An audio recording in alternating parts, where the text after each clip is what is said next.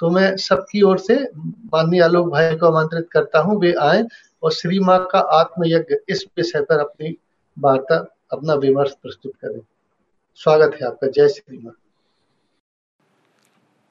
नमस्ते, मनोज भाई, संपत भाई और सभी बंधुओं को। हम लोगों के जीवन की एक कहानी होती है और वो कहानी हम लोग आमतौर पर जन्म से मृत्यु तक की कहानी को अपनी कहानी हम बनाते हैं। अगर किसी से कहा जाए अपने जीवन के बारे में तो वो कब जन्मा, कैसे क्या क्या किया और मृत्यु तक वो पूरा बखान करता है। और अच्छा हुआ मनोज भाई ने संक्षिप्त परिचय रखा, क्योंकि ये परिचय होता ही नहीं है हम लोगों का। ये बहुत अज्ञान का परिचय है, ना ये हमारी पहचान होती है। इस जन्म से मृत्यु के बीच जो एक कथा है, उसके पीछे एक और कथा होती है। और वो कथा होती है हमारे माता पिता की। यहाँ मैं पार्थिव जन्म की बात करता हूँ कि हमारे माता पिता उन्होंने कुछ संकल्प के द्वारा कंसीव होता है बच्चा। उसके बाद वो बाहर आता है। एक लंबे समय तक बच्चे को पता भी नहीं होता कि वो वो क्या हो रहा है उसके अंदर कैसे कैसे क्या हो रहा है। और फिर जन्म लेता है। उसमें भी एक लंबी लंबी अवस्था होती है जिसमें उसको बिल्कुल संज्ञान नहीं होता। कि वो संसार में क्यों है? लेकिन जब वो जन्म लेता है तो उसके अंदर एक नेचुरल जीवन के प्रति एक एक जॉय रहता है जॉय ऑफ़ लाइफ जो उसको धीरे धीरे आगे की ओर ले जाता है। तो ये हमारी एक बाहरी कथा है और इससे हम सब परिचित हैं। लेकिन इस कथा के पीछे एक और कथा है, जहाँ से वास्तव में हम सबकी कहानियाँ शुरू होती हैं। और उस सेंस में हम सभी एक सेंस में ना केवल मनुष्य बल्कि सारी सृष्टि एक दूसरे से एक सूत्र में बंधे हुए हैं। और आज उस कथा की थोड़ी सी हम बात करेंगे। कई लोग इसमें से परिचित होंगे। ये कथा ऋग्वेद में आती है, दसवें मंडल में, और ये कथा पुराणों में आती है। अलग अलग ढंग से, और एक ट्रेडिशन है माता जी बताती हैं, जो वेदों के पूर्व का भी ट्रेडिशन है। वेदों में जिनको कहा गया कि हमने इसको अपने फोर फादर से रिसीव किया। तो उस ट्रेडिशन में भी ये कहानी है। इसके थोड़े बहुत फेरबदल के साथ, लेकिन बेसिक चीज़ वही है। तो हम लोग उस कथा के को से थोड़ा सा परिचय लेंगे। और कथा इस प्रकार की है, कथा कहाँ से शुरू होती है? हम सबकी जीवन की सृष्टि से प्रारंभ होती है। इसलिए हम देखते हैं कि पुराणों में और जगह जगह जब भी कोई बात होती, किसी भी देवता की, के ऊपर पुराण है या कोई अन्य देवों के ऊपर तो वो सारी सृष्टि के प्रारंभ से ही प्रारंभ होती है। क्योंकि हम सबका जीवन भी, हम सबकी कहानी वास्तव में वहाँ से प्रारंभ होती है।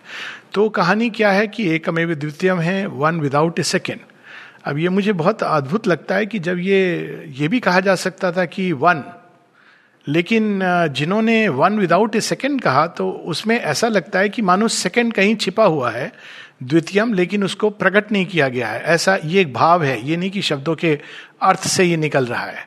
और ऐसे ही कुछ इस कहानी में है कि there is one without a second लेकिन वो एक सेकेंड है जो अंदर में कहीं छिपा हुआ है, और उसमें से वो जो अंदर में छिपी हुई है शक्ति, वही उस पूर्णता के अंदर वो प्रकट होती हैं और प्रकट इस एकमात्र आशय से होती हैं। इसको हम यू भी कह सकते हैं कि अंदर में एक संकल्प जागता है उस वन के अंदर टू बिकम मैनी और वो जो जागृत होती हैं वो शक्ति उनके अंदर से, वो सबसे पहले अपने अंदर से, अब ऋग्वेद में इस कहानी को थोड़ा भिन्न रूप से कहा गया है, लेकिन उस एक के जो चार एस्पेक्ट हैं सच्चिदानंद यानी सत चित यानी दोनों ही चेतना और शक्ति, फोर्स और आनंद।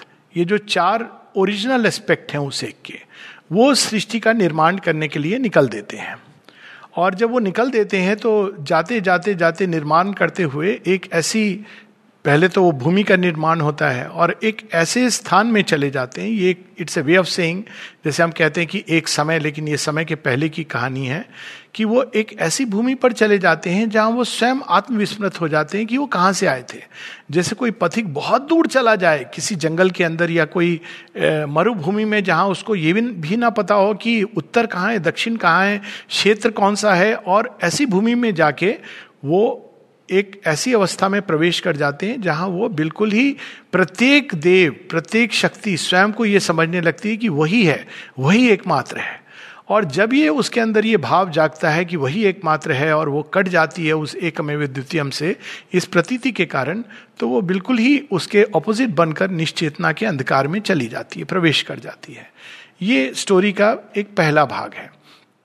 लेकिन अब जब वो उस निश्चेतना में चली जाती है तो उसके अंदर एक पुकार उठती है और स्वाभाविक है, इस पुकार के फल स्वरूप परिणाम स्वरूप जगन माता अक्सर लोग माँ से ये क्वेश्चन करते थे कि क्या माँ हमारी प्रार्थनाएँ आप तक पहुँचती हैं?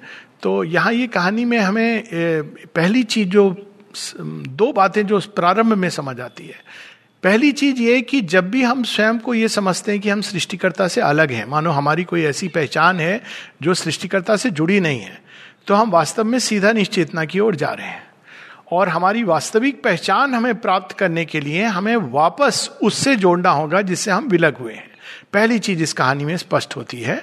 और दूसरी चीज़ ये कि हमारी निश्चेतना में भी, महाअंधकार में भी शेरविन जो बताते हैं, बड़ी सुंदर ढंग से उस हु कविता में in the sun who is ageless and deathless and into the midnight he shadow is thrown when darkness was dense and covered with darkness he was seated within it immense and alone तो निश्चेतना के महा अंधकूप से भी अगर हमारी प्रार्थना जाती है तो जगन माता दौड़ी दौड़ी आती है, एक क्षण का भी विलंब नहीं करती हैं।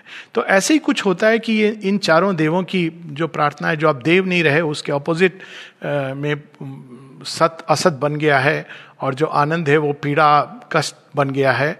जो प्रकाश है वो मृत्यु और जो शक्ति है वो स्वयं को फोर्स है वो बलहीन, चेतना अचेत अचेत हो गई है। और उस अवस्था से जब पुकार जाती है तो जगन माता दौड़ करके आती हैं और वो पूरी तरह अपने आप को उत्सर्ग करके इस अंधकार में डाल देती हैं।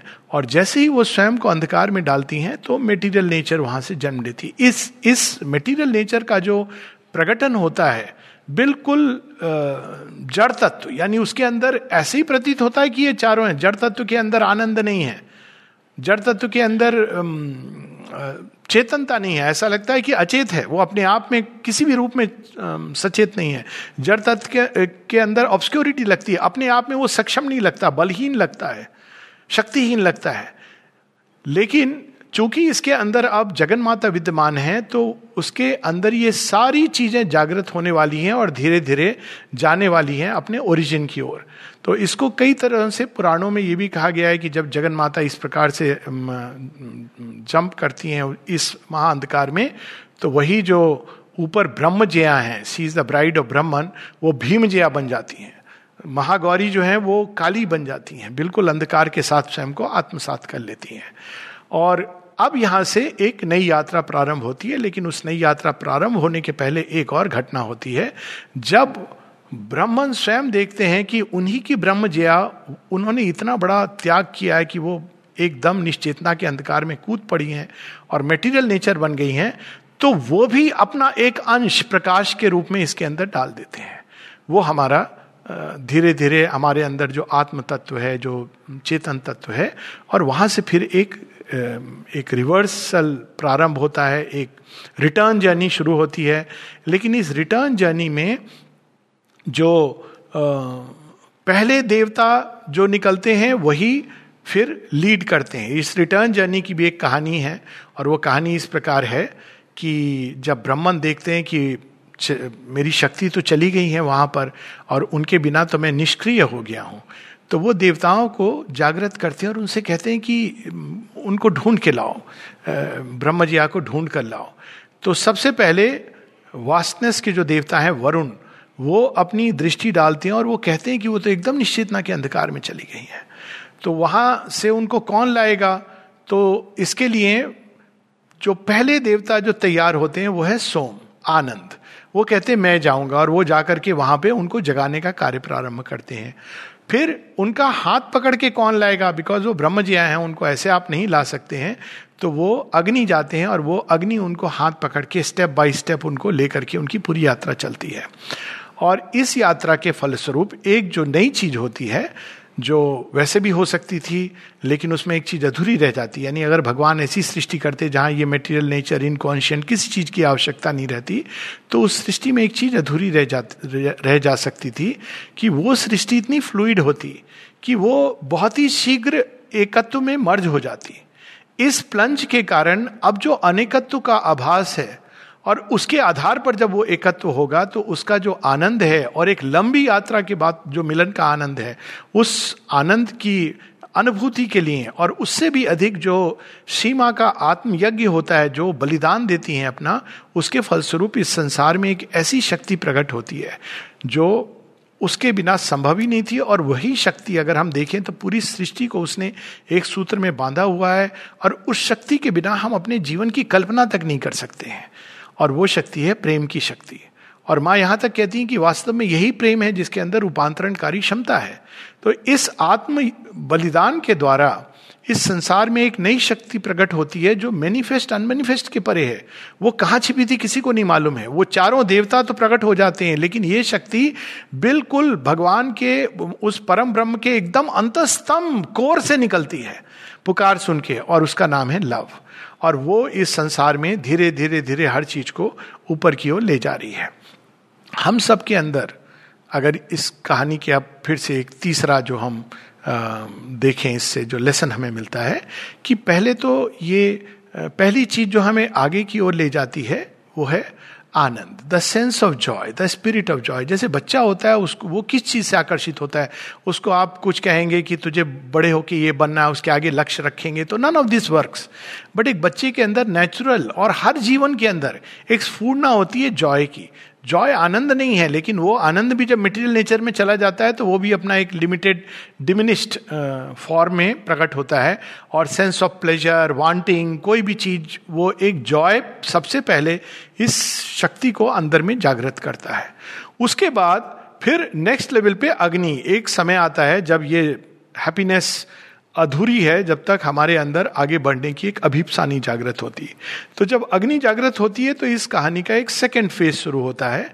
यानी हमारी एक नॉर्मल जर्नी है प्रगति की, जो केवल एक हैप्पीनेस की खोज में, अज्ञान में चलती रहती है। अगर कोई अज्ञान में है, और ये अगर उससे पूछा जाए, लक्षण क्या होता है अज्ञान और ज्ञान का? बड़ा सिंपल कि भाई, जीवन में, जीवन का लक्ष्य क्या है? तो जो एकदम अज्ञान के पूरे उसमें है तो वो कहेगा टू गेट हैप्पीनेस आप देखें कि मैं खुश रहना चाहता हूँ। तो दिस इज़ कम से कम वो खुशी के कारण कुछ करेगा, हाथ पाँव मारेगा, इधर जाएगा, उधर जाएगा। लेकिन जो जिसके अंदर ज्ञान जाग गया है तो वो, उससे अगर आप पूछेंगे कि जीवन का लक्ष्य क्या है तो वो अभिप्सा के रूप में कहेगा कि आई वॉन्ट टू प्रोग्रेस अब माँ इसी चीज़ को बड़े सुंदर ढंग से कहती हैं कि the aim of life is not to be happy, it is to progress. But progress gives us happiness. तो एक समय आता है जब ये आनंद धीरे धीरे अपने आप को वेल कर लेता है और अग्नि सामने आ जाते हैं लीड करने के लिए ह्यूमन मार्च को। यदि अग्नि सामने आ गई है, अभीपसा की अग्नि तो ऑलरेडी ये रिटर्न जर्नी बड़े सुंदर ढंग से प्रारंभ हो गई है। और ये एक लंबी यात्रा है जो चलती रहती है। युगो युगो तक कई प्लेन्स पे और जितने प्लेन्स पर हुई है, उनकी अपनी कहानी है। पार्वती माँ की तपस्या है, महागौरी जो काली के रूप में आ जाती हैं, फिर वापस उनकी जर्नी होती है। सारी स्टोरी जो हैं, ये भिन्न भिन्न लेवल्स पर ये एक ही कहानी है जो अलग अलग ढंग से अपने आप को रिड्यूस अपने आप को रिप्रोड्यूस करती है। अब हम इससे जोड़ करके अपनी कहानी पर आ जाएँ। तो जब एक बार ये रिटर्न जर्नी शुरू होती है तो इसका बड़ा सुंदर वर्णन हम लोग इस नवरात्रि के समय में पाते हैं। तो नवरात्रि भारतवर्ष में ये चीज़ रही है कि उन्होंने गूढ़ से गूढ़ सत्य को एक साधारण स्टोरी के रूप में जनमानस के अंदर अंकित कर दिया। अब जो साधारण ढंग से देखते हैं तो उनके लिए कहानी है। कहानी के रूप में वो उसके गूढ़ अर्थ को नहीं देखते लेकिन उसका लाभ ही होता है कि वो सत्य कहीं ना कहीं अंकित रहता है प्रिजर्व रहता है। जैसे आप एक छोटे से बच्चे को, सूर्य क्या है? It is a ball of fire या ऑरेंज बॉल तो वो बच्चा यही समझ के बड़ा होता है। लेकिन जब वो धीरे धीरे आगे बढ़ता है तो वो देखता है it is the source of light the giver of illumination और आगे जाता है तो कहता है it is the symbol of the supramental truth तो उसी प्रकार से जब कहानी केवल एक कहानी के रूप में रहती है तो भी वो एक कार्य करती है और वो कार्य क्या करती है? वो मनुष्य की स्मृति के अंदर एक गूढ़ सत्य को अंकित कर देती है। अब एक समय आएगा जब उस कहानी के भीतर छिपे सत्य को कुछ लोग प्राप्त कर लेंगे और वो उस, उस हिंट को लेकर आगे बढ़ जाएँगे। तो यही कहानी हम देखते हैं कि नौ दुर्गा के जो रूप हैं जगन माता के उसमें एक कहानी कि पहली पहला जो रूप है वो Shailabala daughter of the mountains mountain क्या है? Rock mountain is material nature अब मेटीरियल नेचर से प्रारंभ हुई है यात्रा भीम जया जिसकी हम बात कर रहे थे कि माँ अपने आत्मयज्ञ के द्वारा मेटीरियल नेचर बन जाती हैं, लेकिन है वो वही डिवाइन एनर्जी अगर हम जाएँ तो देखेंगे कि जड़ तत्व के अंदर भी एक ट्रमेंडस एनर्जी छिपी हुई है, जिसको वैज्ञानिक ढूंढ रहे हैं, उन्होंने कुछ हद तक पाया है, और ऐसी एनर्जी है कि वो चाहे तो पूरे वर्ल्ड को ब्लो अप कर सकती है। इवन जिसको हम ब्लैक होल कहते हैं, उसके अंदर ऐसी ऊर्जा होती है कि वो चाहे तो पूरे ब्रह्मांड को निगल सकती है अपने अंदर। तो ये जो मेटीरियल एनर्जी है जब वो रिलीज़ होनी प्रारंभ होती है तो उसका जो फ़र्स्ट फॉर्म होता है, वो शैल वाला।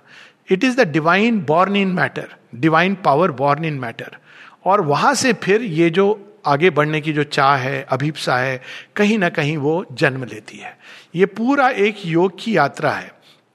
और प्रत्येक लेवल पर हम देखते हैं कि ये जो एसेंट है, ये सारे हमारे अगर हम कुंडलिनी से इसको कनेक्ट करें तो वो बिल्कुल मूलाधार में it is the Shailabala the daughter of the mountains and then next level पे क्या होता है? वो ब्रह्मचारिणी बन जाती है। ब्रह्मचारिणी क्या है?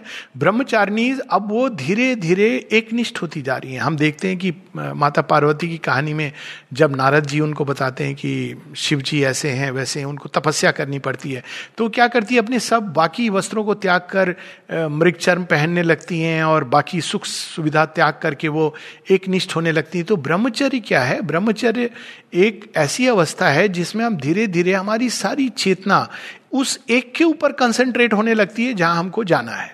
माता जी इसको बड़े सिंपल ढंग से बताती हैं, क्योंकि माँ तो प्रैक्टिकल बच्चों को, अब हमने ब्रह्मचर्य शब्द से ना जाने कितने प्रकार के मीनिंग निकाल लिए हैं, जिसमें एक मीनिंग है celibate celibacy is one side of brahmacharya but brahmacharya अपने आप में एक बहुत कठिन अवस्था है जिसमें हमारी हमारा मन, हमारे विचार, हमारे संकल्प, हमारी भावनाएँ, हमारी हमारी विल हमारी इवन डिजायर्स हमारी इम्पल्शंस इम्पल्सेस शरीर की एक एक गति धीरे धीरे उस एक की ओर जाने लगे। और माता जी इसको प्रैक्टिकल सेंस में एक शब्द यूज़ करती हैं, वो कहती हैं सिंसेरिटी और ये सिंसेरिटी धीरे धीरे हमको खोलने लगती है भगवान के प्रति। We become transparent towards the divine तो ये सेकेंड स्टेज पे जो ब्रह्मचारिणी है, वो पूरी इसका मतलब है कि जो मेटेरियल एनर्जी रिलीज़ हुई है, अब वो नेक्स्ट लेवल पर आ गई है और वो धीरे धीरे अपने आप को संग्रहित करती जा रही है और एक निष्ठ होती जा रही है उस एक तत्व की ओर, उस भगवान की ओर, जहाँ उसको पहुँचना है। क्योंकि ये एक निष्ठा ही द्वार खोलेगी। माँ कहती है कि sincerity is the key to open all the doors next level पे अगर हम देखते हैं तो अब ये जो शक्ति संग्रहित एक होती जा रही है, ये सब कुछ संग्रह करके एक कुष्मांडा लाइक इन एग एक और ब्रह्मांड का जन्म भी इसी प्रकार से हुआ है, लेकिन इसको, वही कहानी हम सबके जीवन में रिपीट होती है। तो हम इसको अपने अगर व्यक्तिगत जीवन से देखें तो वो ऊर्जा धीरे धीरे एक एनर्जी का एक फॉर्म, एक फॉर्मेशन ले लेती है, जिसके अंदर एक प्रचंड रूप से तप चल रहा है। ये तप कोई बाहर से दिखने वाला तप नहीं है। आपने कौन से वस्त्र पहने आप कौन सा खाना खाते हैं, वेजिटेरियन है नॉन वेजिटेरियन है, कहाँ जाते हैं, किस तीर्थ यात्रा गए हैं, कौन सी किताब आपने पढ़ी है, नहीं पढ़ी है, ये सब चीज़ें बिल्कुल इरेलीवेंट हो जाती हैं। जो रेलिवेंट चीज़ होती है, वह जो श्री रामकृष्ण परमहंस की एक बड़ी सुंदर कहानी में आती है, कि किसी ने उनसे पूछा कि मैं भगवान को पाना चाहता हूँ तो उन्होंने कुछ जवाब नहीं दिया। अगले दिन आया, उसने कहा कि मैंने ये सारी किताबें पढ़ ली हैं, जितनी भी होली बुक्स थी, अब आप मुझे भगवान पे जाने का रास्ता बताइए। मुस्कुरा दिए कि किताबें पढ़ ली हैं, लेकिन तुझे मिले तो है नहीं। फिर तीसरे दिन आया, फिर उसने कहा, मेरे यही एक्सपीरियंस हो रहे हैं, लेकिन मुझे भगवान का रास्ता बताइए। राम के परमंश जी अपने यूजल वे में, एक दिन वो कहते हैं, चल मेरे साथ गंगा स्नान करने। तो चला जाता है गंगा स्नान करने। कहता है, पता नहीं कौन सी कोई ऐसी गुप्त विद्या होगी जो गंगा जी में बैठ करके हमको इनिशिएशन मिलता है। ले जाते हैं और जैसे ही वो स्नान करने दोनों उतरते हैं तो कहते हैं, डुबकी लगा। और डुबकी लगाता है और हाथ उसके सिर पे रख के कह प्रिवेंट कर, बाहर नहीं आ पा रहा है। बड़ी मुश्किल से वो बाहर आता है। और जब बाहर आता है तो छटपटा रहा है और उससे श्री रामकृष्ण परमहंस कहते हैं, क्या मांग रहा था? कहते थोड़ी सी हवा तो कहते हैं कि फिर तुझे भगवान कहाँ से मिलेंगे? जिस दिन उस अवस्था में तू कहेगा कि मुझे भगवान चाहिए, उस दिन मिलेंगे। अब इस देखिए, जीवन में कई बार ऐसे जीवन में ऐसी अवस्थाएँ आती हैं, जब हम पूरी तरह ऐसा लगता है कि इम्प्रिजेंड हो गए हैं। कहीं से कोई रास्ता नहीं मिल रहा। वास्तव में वो अवस्था इसलिए आती है ताकि हम उस चीज़ को मांग सकें, जो हमें वास्तव में हमारे लिए कल्याणकारी है। तो ये जो अवस्था होती है, जब पूरी चेतना संग्रहित होकर केवल माँ माँ माँ माँ I want the mother I want the mother इस अवस्था में जो आती है। अब तब क्या होता है? नेक्स्ट लेवल पे हम देखते हैं स्कंद माता। स्कंद कौन है? Kartikeya is the divine warrior वो देव सेनापति is the leader of the human march अब leader of the human march psychic being के वो प्रतीक हैं वर्ल्ड के लेवल पर। लेकिन एज एन इंडिविजुअल तब हमारे अंदर से इस पुकार के कारण, इस तप के कारण अचानक हमारे अंदर से हमारा ही सत्य, जो चैत्य के रूप में विद्यमान है, जो और कुछ नहीं, जगन माता का वो प्रेम का वो अंश है, सबसे शुद्ध अंश है, जो उन्होंने सृष्टि में उड़ेला था, वो चैत्य सत्ता के रूप में प्रकट होता है। So this is the birth of Kartik within us जिसमें कुछ पुरुष का भी तत्व है। Kartik as we know is the child of Shiva and Shakti Shiva and Parvati. सो जो चैत्य सत्य है, वो बड़ी अद्भुत है। वैसे वो जगन माता ने ही फॉर्म किया है, क्योंकि जितने भी चीज़ें फॉर्म होती हैं, वो जगन माता ही फॉर्म होती हैं। लेकिन उसके अंदर एक लाइट है जो पुरुष तत्व से भी आती है। इसीलिए अगर आप, कई लोग ये पूछते भी हैं कि साइकिक बींग मैस्कुलाइन है या फेमिनाइन है। अब अगर आप इसको चैत्य सत्ता चैत्य पुरुष, ये भी कहा गया, पुरुष है। लेकिन माता जी इसको कहती हैं but she knows the of mind and body and life as a mother knows and shares her children life she puts forth a small portion of her self a being no bigger than the thumb of man और शेयरविंद ने इसको feminine gender के रूप में use किया है जब साइकिक बींग की बात करते हैं तो शेयरविंद यही कहते हैं कि the psyche must put off her veil and step into common nature's crowded rooms तो ये चैत्य सत्ता जो है, जिनके अंदर ये दोनों के समावेश से प्रकट हुई है, ये अब आगे की यात्रा को लीड करती है। नेक्स्ट लेवल पर अब जब हम नव दुर्गा से कनेक्ट करें चूँकि इस कहानी को तो हम देखते हैं कात्यायनी कात्यायनी कौन है? वो युद्ध करती हैं। अब चैत्य सत्ता प्रकट हो गई, उसके बाद हमारा क्या काम है? हम वापस चले जाएँ अपने घर की, अब चल खुसरो घर, आपने अब रहना भाई विदेश, ये तो कोई मतलब नहीं हुआ, ये तो पूरी कहानी फिर एब्जर्ड हो गई। कि हम मोक्ष के लिए जा रहे हैं। तो मोक्ष के लिए अगर जाना था, सीमा एक जगह कहती है शेरविंद भी कहते हैं if the divine wanted only nirvana there would have been nothing but nirvana फिर ये सारा जो मेटीरियल नेचर उसके अंदर ये पूरी यात्रा, कष्ट, पीड़ा, उसके बाद से बड़ी कठिनाई से हमारा परिचय होता है अपने ही सत्य से। तो परिचय होने के बाद वो क्या कहेगा? भूल गए, रास्ता भटक गया, वापस चले जाओ। नहीं। So there is the next level Katyayani is the warrior she is warring जो असुर के ऊपर she strikes frontal blow on the asuras तो ये जो जन्म होता है कात्यायनी का नाउ अब हम जो एक individual psychic being is only the first victory now it is the world victory एक विश्व यज्ञ में हम लोग पार्टिसिपेट करना प्रारंभ करते हैं so this is the next level क्या यही अंत है नहीं ये यात्रा और आगे बढ़ेगी और हम लोग देखते हैं कि इसके बाद एक टाइम आता है जब हम ये सब कुछ अपना योगदान करते हैं शेयरविंद इसको बड़े सुंदर ढंग से कहते हैं कि after we have served this great divided world God's bliss and oneness are our inborn right तो अब जो हम वननेस की तरफ़ जा रहे हैं, लेकिन अभी वननेस आई नहीं है, अभी भी द्वंद है। There is good forces and there are the evil forces there is brightness and there is darkness इन दोनों के बीच युद्ध चल रहा है।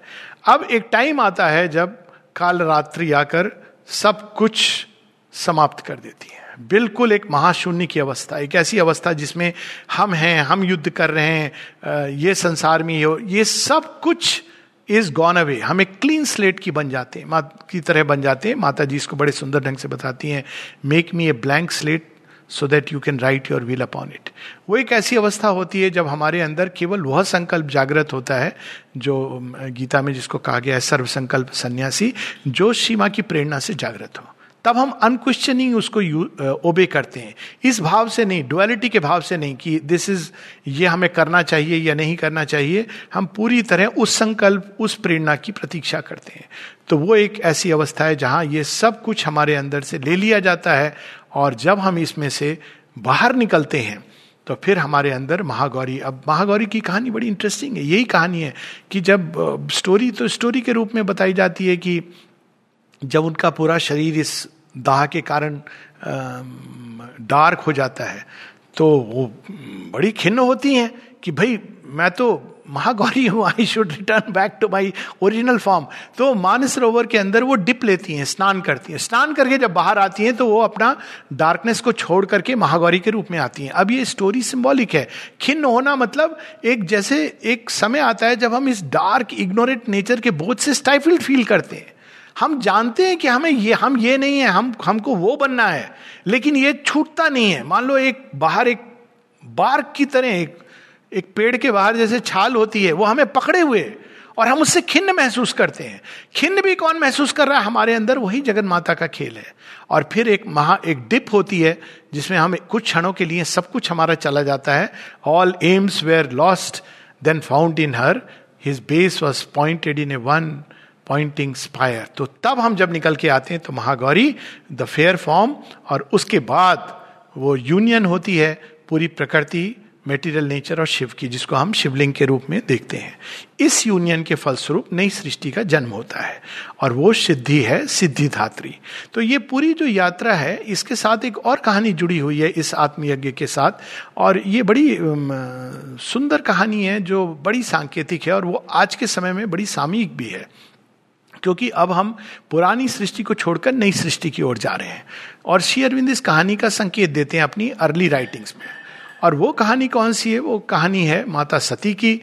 हम लोग देखते हैं कि वही जगन माता पहले माता सती के रूप में प्रजापति के घर में जन्म लेती हैं। प्रजापति कौन है? उनको ये कार्य दिया गया है कि संसार में आप एक ऑर्डर क्रिएट करो। अब वो ब्रह्मा जी के मानस पुत्र हैं, वो एक मेंटल ऑर्डर क्रिएट करते हैं, वो क्या करते हैं? रूल बनाते हैं। आपकी ये जगह है, आपकी वो जगह है, आपकी ये जगह है, यज्ञ में इसको इतना भाग मिलेगा, इतना। लेकिन शिव जी की कोई जगह नहीं है। शिव जी की जगह इसलिए नहीं है क्योंकि शिव जी की जगह इसलिए नहीं है वहाँ पे because Shiva is freedom he is the lord himself he is beyond everything तो शिव जी की के लिए वहाँ स्थान नहीं है, वो तो रूल ब्रेकर है, मोक्षदायी है। तो इस कारण हम देखते हैं कि प्रजापति और शिव जी के बीच में एक द्वंद्व चलता रहता है हमेशा एक प्रकार का। और एक टाइम आता है जब उस जब शिव जी कहते भी हैं, माता सती को बुलाया जाता है एक यज्ञ के लिए, और शिव जी कहते हैं कि डोंट गो फॉर दिस यज्ञ क्योंकि इस यज्ञ में इटरनल नहीं है। लेकिन फिर भी वो जाती हैं और हम सब उस कहानी से परिचित हैं कि जाती हैं और शिव जी का अपमान होता है शिव जी का अपमान यहाँ पे ये है कि वननेस नहीं है, सब कुछ है। Sacrifice everything is there but there is not the oneness there is not the one तो वो अपने पूरे शरीर को त्याग देती हैं, आत्मदाह कर लेती हैं, और उस समय फिर वो पूरी शिव जी के गण आते हैं, वीरभद्र आते हैं, स्वयं शिव जी आते हैं, शिव जी का विलाप होता है। माँ सती के खंड खंड पूरे भारतवर्ष में हम देखते हैं कि जगह जगह और उसके बाद में शिव जी ट्रांस में चले जाते हैं, लेकिन उसके पहले जब लोग प्रे करते हैं शिव जी से कि हमें फिर से आप ये प्रजापति को ज़िंदा कर दीजिए और सारे देवता जाते हैं और वो लेकर के आते हैं एक बकरी का सिर। और वो बकरी का सिर बिल्कुल उल्टा ऐड कर देते हैं, स्टिच कर देते हैं। हड़बड़ में सर्जरी हो रही है, शायद एनेस्थेटिस्ट नहीं है, जो भी है तो वो जो सिर जुड़ जाता है दक्ष महाशय के ऊपर तो अब क्या होता है कि दक्ष जीवित तो हो जाते हैं लेकिन वो जब आगे बढ़ते हैं तो वास्तव में उनको ऐसा प्रतीत हो रहा है कि पीछे जा रहे हैं। और जब वो पीछे की ओर जा रहे हैं तो उनको ऐसा लग रहा है कि हम आगे जा रहे हैं। और तो ये देखिए, दो स्टोरीज दो तरह की इवोल्यूशन हो रही है यहाँ पर। एक फॉर्म की, दूसरा सती। सती को अपने कंधे पर डालकर शिव विलाप करते हुए सारी दिशाओं में जा रहे हैं। अब इस स्टोरी को अगर केवल मानवीय रूप में देखें तो बड़ा अजीब लगता है कि शिवजी विलाप कैसे कर सकते हैं? वो तो इन सबके परे हैं। और विष्णु भगवान क्या कर रहे हैं? सती की देह को भंग करते जा रहे हैं। और उसके बाद वही उनकी जो स्पिरिट है लिबरेट होकर अब नए रूप में जन्म लेती है, माता पार्वती के रूप में और पार्वती की तपस्या प्रारंभ होती है। अब इस कहानी को हम आज के समय से अगर लिंकअप करें तो हम ये देखते हैं कि पहली चीज़ कि भगवान क्या करते हैं? दोनों कहानियों में हम देखते हैं कि वो फॉर्म को तोड़ रहे हैं। तो उसी प्रकार से पुराने जगत का अपना एक रोल था, औचित्य था। एक इग्नोरेंस में माइंड ने उसको जन्म दिया था। उसके फॉर्म्स थे, इंस्टीट्यूशंस थे। फॉर्म केवल एक फ़िज़िकल फॉर्म नहीं है, मेंटल फॉर्म्स होते हैं, जिसके कारण इंस्टीट्यूशंस बनते हैं, प्रोसेसेस बनती हैं, समाज बनता है। वो सारे फॉर्म टूट जाते हैं, क्योंकि एक नए, नई सृष्टि को जन्म लेना है। अब अगर कुछ लोग हैं जो दक्ष की सिर की तरह प्रार्थना करते कि नहीं, हमको पुराने फॉर्म्स को रिवाइव करना है। तो जब फॉर्म को रिवाइव करते हैं, जैसे कई लोग करते हैं कि नहीं, हमको अब वापस अपनी सनातन संस्कृति को जागृत करना है तो फिर से शनिवार का व्रत प्रारंभ कर दो, फिर से हम लोग रविवार को वहाँ पर ये पूजा करेंगे, ये वाला व्रत उपवास करेंगे। तो हम क्या करें, हम उस फॉर्म को पकड़ने की चेष्टा कर रहे हैं। जब हम ऐसा करते हैं तो हम उस, वो प्रयास कर रहे हैं जो प्रयास विफल होना ही है। क्यों? उस प्रयास में अब हमारा सिर पीछे की ओर घूम गया है और जब हमको, जब हम देखें कि समाज वास्तव में आगे बढ़ रहा है एक नई इंपल्शन के रूप में तो हम ये कहेंगे कि अरे ये तो पीछे जा रहे हैं। लोग कहते हैं कि सतयुग आ गया 29 फरवरी उन्नीस सौ छप्पन के बाद, लेकिन हम तो महाकल युग देख रहे हैं। आजकल के बच्चे तो अपने पिता को ही कह देते हैं कि आप गलत हो पापा। मम्मी से कह देते कि मम्मी तुम झूठ बोल रही हो, ऐसे हम तो नहीं करते थे। तो हम क्या करते थे? हम तो सिगरेट को छिपा करके पीते थे। हमारे माता पिता को पता भी नहीं चलता था कि लोग सिगरेट पी रहे हैं। तो हम उस हिपोक्रेसी को सच कहते थे। लेकिन अब ये सत्य का युग है तो हिपोक्रेसी का जमाना नहीं है। आजकल के बच्चे जो भी करते हैं, कम से कम उनके अंदर एक ट्रांसपेरेंसी आ रही है। यही वो पहला रूप है। आप देखिए, जब बच्चा होता है, वो कोई भी चीज़ करता है, वो पूर्ण लगन के साथ करता है। उसके अंदर ये नहीं होती कि मैं आधा करूँ, मैं ये भी करूँ। वो जो करता है, वो खेल रहा है तो खेल रहा है। वो जब रो रहा है तो पूरे दिल से रो रहा है। वो जब खुश है तो पूरा खुश है। लेकिन धीरे धीरे मन के कारण हमारे अंदर ये विभक्तियाँ ये ये चीज़ यहाँ, एक चीज़ सामने रखो, ये चीज़ छिपाओ, ये सारी मेंटेलिटी आ जाती है। वो सारी चीज़ें टूट रही हैं। अब हम अगर उसको वापस जोड़ने की चेष्टा करेंगे तो हम वही भूल करेंगे जो हमारे पुरानी कथा में हज़ारों वर्ष पूर्व बता दी गई है कि ये सारे सृष्टि के जब चेंज ओवर होते हैं तो हमको ये समझना है कि हम फॉर्म को नहीं जागृत कर सकते हैं। शिव जी ये जानते हैं फिर भी वो फॉर्म भी अपने आप में डिवाइन था, अविद्या में था। माता सती अविद्या में सृष्टि का प्रतीक है, क्योंकि वो शिव की बात नहीं मानती हैं। अविद्यामय का प्रतीक है। और माता पार्वती विद्यामय, वही प्रकृति के दो रूप है। और भगवान विष्णु जो जानते हैं कि नई सृष्टि को जन्म लेना है, वो फिर से उस पुराने फॉर्म को तोड़ देते हैं। उसके अंदर ऊर्जा शेष रहती है, वो एक शक्तिपीठ बन जाती है जगह जगह लेकिन अब नए रूप में जो नई सृष्टि आएँगी, वो माता पार्वती, उसको एम्बॉडी करती है न्यू क्रिएशन मेटेरियल एनर्जी के अंदर, शैल बाला के रूप में जन्म लेके, और ये सारी यात्रा जिसकी हम लोगों ने अभी थोड़ी देर पहले चर्चा की है। तो यही हम इस समय, इस एक नवीन सृष्टि के द्वार पर खड़े हैं। और वही जो ओरिजिनल यज्ञ है, जिसमें शिवा ने स्वयं को आत्म बलिदान किया था, वही कहानी इस बार फिर से दोहराई गई है। माता जी समय समय पर इस सृष्टि में, माँ बताती हैं whenever and wherever there was a ray of there was the possibility of manifesting a ray of the divine consciousness I was there एक जगह कहती है, मेरे बच्चे, मैं तो कभी धरती को छोड़ के नहीं गई। दोनों बातें सत्य हैं। एक तो उसके साथ एक आत्मसात हो गई। दूसरा माँ ये बताती हैं कि जब भी कभी भी आ, समाज या मानवता जब भी एक ऐसे जंक्चर से गुजर रही थी एक ऐसी प्रोसेस में गुजर रही थी जहाँ उसको एक लीप लेनी थी नेक्स्ट लीप लेनी थी कहीं पर एक एक दीवार थी जिसको तोड़ करके आगे बढ़ना था तो वहाँ वहाँ माँ आई हैं लीड करने के लिए। लेकिन हम अब बड़ी ये एक विडंबना है शायद इसमें कहीं पर एक संकेत भी छिपा हुआ है कि हम लोग दशावतारों की बात जानते हैं। हम लोग सारे हमारे जितने भी वेदांत के दर्शन है, बहुत ही पुरुष प्रधान है। लेकिन जगन माता कहाँ थी? माता सीता का रोल, अगर हम माता सीता की आँखों से देखें तो कुछ और है। माँ कहेंगी, मैंने अपने आप को वेल कर दिया था, वरना रावण की क्या मजाल की मेरे पास भी आ सके। क्यों आपने वेल किया था? रावण को कन्वर्ट करना चाह रही थी। पूरी कहानी डिफरेंट हो जाएगी। क्यों?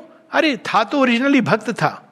मैं चाह रही थी कि वो प्रेम के कारण ही कन्वर्ट हो जाए। तो फिर क्या हुआ? उसने मेरे प्रेम को समझा नहीं। वो तो उसको बिल्कुल रिड्यूस कर रहा था, एक ऐसे प्रेम की ओर ले जा रहा था, जिसमें ये संभव ही नहीं था। लेकिन मैं जानती हूँ कि ओरिजिनली वो भक्त था। वही जो कहानी है the fall of the gods जो ओरिजिनल थे। और रावण था ओरिजिनली पार्षद था, भगवान विष्णु का। तो फिर क्या हुआ? भाई, उसने नहीं समझा। तो अब जब नहीं समझा तो उसका विनाश तो होना ही था कि अब वो फॉर्म के रूप में उसका रूपांतरण नहीं हुआ तो कम से कम उसकी स्पिरिट को लिबरेट कर दूँ। तो उसको डिस्ट्रॉय किसने किया? मैंने ही किया। राम की शक्ति बनकर। अब अगर हम इससे देखें और फिर तब देखें कि माता सीता उस यज्ञ से, जो आग से गुजर करके आती हैं तो वास्तव में वो जो अविद्यामयी बन गई थी, वेल कर लिया था, उस वेल को हटा करके she becomes ready now once again to meet the divine soul जो परमात्मा को मिलने के लिए प्रोसेस ऑफ़ प्योरिफिकेशन है। इसके बिना हम नहीं मिल सकते हैं। अक्सर लोग कई बार ये कहते हैं कि भगवान नहीं मिलते, भगवान नहीं मिलते। हम रोते हैं, मिलते नहीं हैं। रोने से नहीं मिलते हैं भगवान। पहली बात, भगवान मिलते हैं यज्ञ के द्वारा। यज्ञ क्या है? अब ये हम इसमें पूरा देखते हैं, आत्मिक। यज्ञ इज़ ए प्रोसेस जिसे हम प्योरीफाई करते हैं लोअर नेचर को। लोअर नेचर में क्या खराबी है? खराबी नहीं है, सीमित है। और सीमित होने के कारण उसकी सारी जो गतिविधियाँ हैं, वो ट्रूथ से डिस्कनेक्टेड है। वही चीज़ें हैं वो सत्य का ही छाया है। अब जैसे जैसे हम इसको प्योरीफाई करते हैं रिफाइन करते हैं तो वही गति ऊपर उठते उठते उठते अपने मूल तत्व को प्राप्त करती है। यही योग है। योग अपने आत्मा को परमात्मा से मिला लेना, इस नेचर को छोड़ देना, संसार को छोड़ देना, सृष्टि को त्याग देना, ये एक मिस इंटरप्रिटेशन एक प्रोफाउंड ट्रुथ का। शायद एक समय ये आवश्यक रहा होगा जब मनुष्य पूरी तरह कामनाओं, वासनाओं में रत था। लेकिन अब हम एक ऐसे युग में जी रहे हैं जब हमको ओरिजिनल स्टोरी पे जाना है जहाँ प्रकृति मेटीरियल नेचर को लेकर भीम जया, ब्रह्म जया बनने के लिए जा रही है। उसमें वो सारे देवता भी जा रहे हैं। सोम, आनंद अग्नि, वरुण, मित्र, ये सब साथ में चल रहे हैं। तो अब हमको एक एक गति को, इसका एग्ज़ाम्पल जो शेयरविंद सावित्री में बड़े सुंदर ढंग से बताते हैं कि prem all our earth start from the mud and ends in the sky और फिर उसमें प्रेम का ही वर्णन देते हैं। And love that was once and animals wants then a sweet madness in the heart then a happy ardent companionship in the mind becomes a lonely yearning space वही प्रेम की यात्रा है। प्रेम सबसे नीचे उसका क्या स्वरूप होता है? माता जी इसको और भी सुंदर ढंग से practical I want to be loved तो सारी दुनिया इस पर मुझे कोई प्यार नहीं करता। मुझे कोई प्यार नहीं करता। अरे, जो प्यार करने वाला है, उसका जो बेचारा प्यार कर रहा है, सृष्टि में प्रारंभ से जिसने अपना बलिदान दे दिया, तुम्हें बनाने के लिए उसको तो हम देखते ही नहीं है। मुझे कोई प्यार नहीं करता। फिर नेक्स्ट लेव होती है okay those love me I will give love I give love in return for love तीसरी स्टेज होती है I will give love but I want return for love चौथी स्टेज होती है I will give love but I want acknowledgement of that love कम से कम ये तो बोले कि हाँ ठीक है, हमने आपका मैसेज पहुँचा, हमने एक्नोलेज किया। और लास्ट होती है when one loves as one breathes तो अब ये ये जो ऊर्जा है, हमारे अंदर छिपी हुई है। और ये प्रेम का एग्ज़ाम्पल सबसे सटीक है because love is that power which has entered into creation to redeem it लेकिन देखिए क्या बन गया है love light they are angels शांति शांति किसको लोग कहते हैं? जब मृत्यु हो जाती है तो शव को कहते हैं यात्रा में शांत हो गए। ये कोई शांति है? ये तो मतलब पत्थर जैसी शांति है। शिव की तरह शांति हो कि युद्ध क्षेत्र में शांति हो। तो हम ये सा, सारे शांति एक डिवाइन का एट्रीब्यूट है। परम शिव का रूप है। और उसको हम कब प्राप्त करते हैं? हमारे अनुसार जब हम मृत्यु को प्राप्त होते हैं। लेकिन वास्तव में ये शांति हमें युद्ध क्षेत्र में प्राप्त करनी चाहिए। It is a divine attribute उसी प्रकार से ज्ञान। हम लोग सारी वो प्रार्थनाएँ करते हैं, या देवी सर्वभूतेशु अब देखिए, ये भी कितनी सुंदर है सर्वभूतेशु एक एक तत्व के अंदर आप छिपी हो। शांति रूपेण संस्थिता। पर हम जब इंटरैक्ट करते हैं सारे तत्वों के साथ तो हम शांति रूपेण नहीं देखते हैं। पाँच मिनट हम ये प्रार्थना कर लेते हैं, और जैसे ही हम जाते हैं तो अशांत रूपेण हम पाते हैं। हर चीज़ के साथ एक पत्थर भी उठाएँगे तो मानो किसी के सिर पे मारना है। या उसको अपने हाथ में देख के मेरे हाथ गंदे हो गए, मैंने मिट्टी छू ली। खैर, वो एक अलग बात है, कोरोना काल चल रहा है, आपको सब साफ़ सफ़ाई का ध्यान रखना चाहिए। लेकिन कहने का अर्थ ये कि हम चीज़ों को पूजा के भाव से देखना भूल गए हैं। और ये कहानी हमें, यज्ञ की कहानी हमें ये बताती है कि हर चीज़ वास्तव में डिवाइन मदर का एक रूप है। उन्होंने यही सावित्री की वो पंक्तियाँ हैं the divine mother with by her sacrifice यहाँ पर ये लाइन है। पेज 99 पर है, Savitri. Our life is a holocaust of the supreme the great world mother by her sacrifice has made her soul the body of her state accepting sorrow and unconsciousness. Divinity is lapsed from its own splendor's wove, the many patterned ground of all we are. An idol of self is our mortality. तो ये कितनी सुंदर है idol of self ये जो हमारी mortality है जो फॉर्म है मर्थ रूप में जो ये ये हम शरीर का चोला पहनते हैं कैसे हम लोगों ने ये विचारधारा पकड़ ली कि ये तो चोला है, ये तो इसको छोड़ देना है? ये किसका चोला है? ये किसका मंदिर है? जगन माता का मंदिर है। इसके अंदर कौन विद्यमान है? ईश उपनिषद में हम लोग इसको पढ़ते हैं ईशावास्यम इदम सर्वम यत किंचम जगत्याम जगत। तो जगत्याम जगत क्या है? In each individual motion of universal motion in the drift of the galaxies एक अणु के अंदर भी वही व्याप्त है। अब सच तो ये कि हम लोगों ने ये सब पढ़ा, लेकिन समझा वेस्टर्न कंट्रीज़ ने। जैसे रिवर्स भी हुआ है, जैसे श्री अरविंद गांधी जी के बारे में कहते हैं कि he is a Christian and he is in a Hindu body तो अब उनकी विचारधारा पूरी क्रिश्चियन थी, लेकिन उन्हें एक भारतीय शरीर था। लेकिन अब कई बार हम जाके देखते हैं कि यूरोपीय देशों में कि उनकी विचारधारा, उन्होंने जड़ तत्व का महत्व समझा कि इसके अंदर भी भगवान है। हम इसको भूल गए। डिवाइन मदर ही ये बनी है। And how could we forget it और चूँकि हम इसको भूल गए, शक्ति को हम भूल गए, इस इस संसार में एक एक कण में जो शक्ति विद्यमान है उसको भूल गए और हमने केवल उस पुरुष तत्व को पकड़ा, जो अंदर में एक पॉइंट ऑफ़ लाइट के रूप में हर चीज़ के अंदर है। और हमने अपनी यात्रा वहाँ से प्रारंभ कर दी। परंतु ये ओरिजिनल यात्रा नहीं है। ओरिजिनल यात्रा तो मैटर को साथ लेके चलती है। और यही हम लोगों का एक कठिन कार्य भी है, लेकिन इसी यात्रा को जब हम ले करके चलते हैं, यानी इसीलिए यात्रा कठिन होती है। वो यात्रा तो बड़ी सिंपल है। वो एक मिसगाइडेड मिस्टिसिज्म है, जहाँ हम इसको ये सारी कठिनाई को छोड़ करके भगवान की ओर चले जाते हैं। एक बार एक आश्रम में मुझे कोई सज्जन मिले कहते हैं कि हमने बहुत बड़ा त्याग किया है। तुमने कहा, क्या आपने त्याग किया है? तो वो कहते हैं कि, ऐसे नहीं कहा मैंने, रूडली, पर मैंने उनकी कहानी सुनी। बताने लगे कि मैं तो विवाहित हूँ और मैंने बोला कि विवाहित व्यक्ति तो बहुत सारे ऐसे होते हैं जो त्याग को लालायित होते हैं। लेकिन आपके त्याग की विशेषता क्या है? कहते मेरे छह बच्चियाँ हैं, मैं सबको छोड़ के आ गया। मैंने कहा, फिर आप आप त्याग आपने किया, लेकिन तपस्या आपकी पत्नी कर रही है तो फल तो उनको मिलने वाला है, क्योंकि आपने तो कठिनाई ही त्याग दी। कठिनाई का त्याग त्याग नहीं होता है। त्याग तो वो है कि हम अपने देवत्व का त्याग, ओरिजिनल क्या है ये story godhead by the lapse of divinity देवत्व का त्याग करके वो मैटर को जगा रही हैं, सारे देवता आते हैं मैटर को जगाने के लिए, यात्रा करने के लिए तो हमें भी उसी पेशेंस के साथ। और इस यात्रा में सबसे बड़ी अद्भुत बात क्या है कि डिवाइन मदर हमारे साथ है। जब डिवाइन मदर साथ में है, देखिए, कोई भी आप यात्रा में जा रहे हैं, अगर आपको पता चले कि ये पिकनिक है या एक लंबी तीर्थ यात्रा है, लेकिन केवल मैन है तो आप प्लीज़ ज्वाइन मत करिए, क्योंकि फेमिनाइन नहीं है। आपको खाने पीने की बड़ी कठिनाई होगी। आप जहाँ जाएँगे तो बस बटवा निकालो, पैसे दो। लेकिन एक फेमिनाइन जब इस यात्रा में चलती हैं तो आप देखेंगे कि वो सारा सामान लेकर के चलती हैं। आपको चाहे कितनी भी तकलीफ़ हो रही हो उस समय, लेकिन बाद में आप ही को आनंद आता है। तो जब डिवाइन मदर साथ में चलती हैं तो वो केवल हमारी स्पिरिचुअल जर्नी के लिए साथ नहीं है मेटीरियल जर्नी भी साथ में है।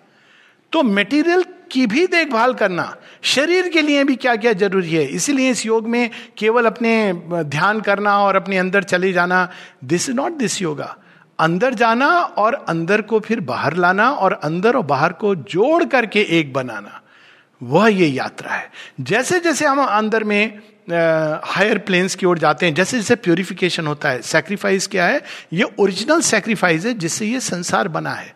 यज्ञ के द्वारा। और इस यज्ञ के द्वारा ही ये पूर्ण होता है।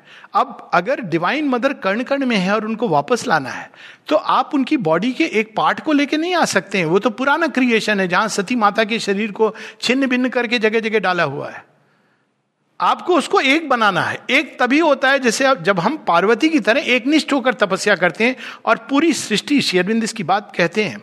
तो पहले, अब ये एकत्व का जो मार्ग है, कैसे होता है? पहले हम एक इंडिविजुअल कॉन्शियसनेस में रहते हैं, जो बड़ी लिमिटेड कॉन्शियसनेस है, ये अज्ञान की कॉन्शियसनेस है। अब इस, इसी पूरी कहानी को हम प्रैक्टिकल रूप में देखें। फिर दूसरा, हम उसकी ट्रुथ में बर्थ लेते हैं। जो स्कंद माता हमारे अंदर साइकिक बींग को प्राप्त करते हैं। अब हम उस अज्ञान की भूमि पर नहीं खड़े हैं, जहाँ हमारी पहचान ये है कि हम यहाँ से जन्मे, वहाँ गए, हमारा सरनेम ये है, हमारे साथ फला फला डिग्री लिखी हुई हैं, इत्यादि इत्यादि। लोग इसकी भी आजकल डिग्री लिखते हैं कि हमने भगवान को प्राप्त किया अरे, ये कोई डिग्री होती है। लेकिन उसको भी अपने फला स्वामी जी, एक सौ आठ बार स्वामी जी, जो भी हो। अच्छा। मतलब मैं किसी के, देखिए बिज़नेस है तो वो अलग बात है। लेकिन अदरवाइज़ जो मूल चीज़ है वो ये है कि हम अपनी इंडिविजुअल कॉन्शियसनेस के अंदर सबसे पहले ये यात्रा का पहला पड़ाव है। जब रिकवरी शुरू होती है, जब हमारे अंदर वो ऊर्जा जो मैटर में कंप्लीटली समर्थ थी, प्रारंभ होता है उस एक की ओर। और दूसरा पड़ाव है, जब हम जगन माता के जो सारे पीसेस जो यहाँ, वहाँ सारी सृष्टि में बिखरे पड़े हैं, उनको एकत्र करते हैं अपने अंदर और धारण करते हैं। और वो सेकेंड जो स्टेज है, वो है कॉस्मिक कॉन्शियसनेस माता जी इसकी बात करती हैं कि नॉस्टिक बींग बनने के पहले, पहला स्टेप है जब हम ट्रू इंडिविजुअल बनते हैं। लेकिन उसके और नॉस्टिक बींग जो सुपरामेंटल क्रिएशन है, उसके बीच में एक अवस्था होती है, जिसको हम कहते हैं वर्ल्ड पर्सनैलिटी इसकी पूरी विस्तार से माँ आई थिंक वॉल्यूम एट में है शायद वर्ल्ड पर्सनैलिटी गूगल सर्च करने से मिल जाएगा। पूरे लक्षण बताती है माँ कि वर्ल्ड पर्सनैलिटी कैसी होती है, किस तरह से उसके अंदर भाव उठते हैं कॉस्मिक सेंटिमेंट होता है, उसके लिए किसी स्वार्थ के लिए एक्ट करना असंभव है।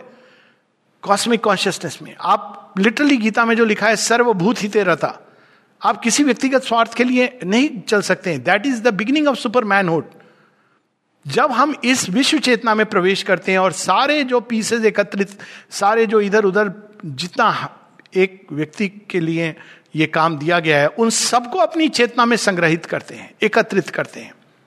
और तब हम उसको भी यज्ञ स्वरूप, उस पर भी रुकना नहीं है। तब वो चीर करके ट्रांसेंडेंट और ट्रांसेंडेंट में जाने का मतलब है, अब जो नई चीज़ प्रकट होनी है, वो चीज़ प्रकट होगी जो न्यू कॉन्शियसनेस है, जो सुपरामेंटल ट्रूथ कॉन्शियसनेस है, और वो अब सारा वो महा गंगा का स्नान है, जब पूरी ओल्ड कॉन्शियसनेस जो बाहर हमारे शरीर से, मन से, प्राण से चिपकी हुई है, उसको हम छोड़ेंगे और महागौरी की तरह अपने ट्रू ओरिजिनल डिवाइन फॉर्म जो हम सबका एक ब्लूप्रिंट ओरिजिन में है। उस स्वरूप में हम प्रकट होंगे। Truly a child a true child of the divine mother तो ये हमारी यात्रा है। इसका हम थोड़ा सा सावित्री से लाइन पढ़ के हम लोग यहाँ पर रुकेंगे। और कोई प्रश्न हो मीन वाइल तो हम लोग उसको प्रस्तुत कर सकते हैं। ये भी सीक्रेट नॉलेज से है, जहाँ पेज नंबर छियासठ और सड़सठ, इस पर पूरा the master of existence lurks in us he and plays at hide and seek with his own force तो वही ये जड़ प्रकृति बन जाते हैं। ये सारा उसका पूरा यात्रा का वर्णन है। इसका हम लास्ट वाला पार्ट पढ़ेंगे कि हमारा गोल क्या है। भगवान क्या बन गए? जड़ प्रकृति बन गए। और जड़ प्रकृति बन गए तो अब इससे क्या संभावना हुई? ये संभावना हुई कि जड़ प्रकृति दिव्य प्रकृति के ओरिजिनल फॉर्म में आ सकती है। ये मुक्ति का जो, ये केवल एक स्टेप है बीच में। मुक्ति क्या है? इस ज्ञान से मुक्ति कि हम ये जड़ तत्व हैं। ये पहला स्टेप है। लेकिन उसके बाद हम, वो जो मुक्ति का अर्थ है कि हम जन्म कर्म के फेरे से मुक्त हो जाएँ, ये इसका मिस इंटरप्रिटेशन है। हाँ ये आवश्यक है, क्योंकि तभी वो पॉइंट हम अपने अंदर पाते हैं, जिसके थ्रू इस जड़ प्रकृति का चेंज हो सकता है।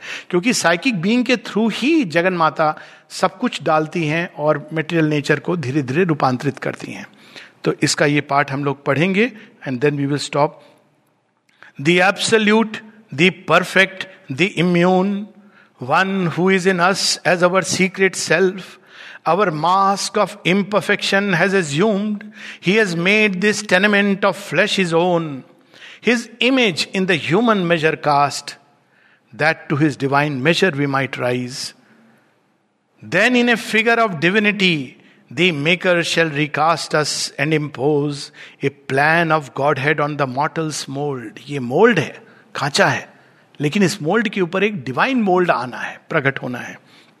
इस मोल्ड को तोड़ना नहीं है कि मटकी फूट गई और मैं चला गया ये तो पुरानी स्टोरी है। इसलिए श्री कृष्ण मटकी तोड़ते हैं तो वो गेम नहीं खत्म होता है। उसको फिर जाना पड़ता है मटकी भरने के लिए। तभी वो गाना आता है, बहुत कठिन है डगरपन घटकी क्योंकि वो मटकी फूटती है इम्परफेक्शन है। आप ये नहीं कह सकते कि मटकी फोड़ दी लिबरेट हो गया, अब मैं चला गया। नहीं। You have to go again and again इसलिए ये एक रिलेंटलेस काम है। लेकिन थाउज़ेंड साल का डिवाइन प्रोजेक्ट है। एंड अगेन हमें ये याद रखना चाहिए कि इसमें जगन माता एक एक कदम पर हमारे साथ है। Lifting our finite mind to his infinite touching the moment with eternity ये ओरिजिनल प्लान है, जो लिमिटेड चेतना है, जो सीमित चेतना है फाइनाइट है, उसको इन्फिनिटी के साथ, अनंत के साथ, सीमित सुख को अनंत आनंद, जब वो अनंतता में प्रवेश करता है तो सुख दुख नहीं रहता है द्वंद्व चले जाते हैं और आनंद बन जाता है। जो सीमित बल है, वो जब अनंत वीरियम, अनंत ऊर्जा उसमें प्रवेश करता है तो उसकी प्रैक्टिकल ओमनीपोटेंस बन जाता है। और उसी प्रकार से सीमित मन की जो ज्ञान है, वो जब अनंतता में प्रवेश करता है तो वो ओमनी प्रेजेंट ओमनीसियंस बन जाता है। उसके अंदर वो ओमनीसियंस प्रैक्टिकल ओमनीसियंस एक इंडिविजुअल के लिए जो संभव है वो बन जाता है। जो सीमित प्रेम है वो उसमें प्रवेश करके दिव्य प्रेम बन जाता है। सो so, ये पूरी स्टोरी है।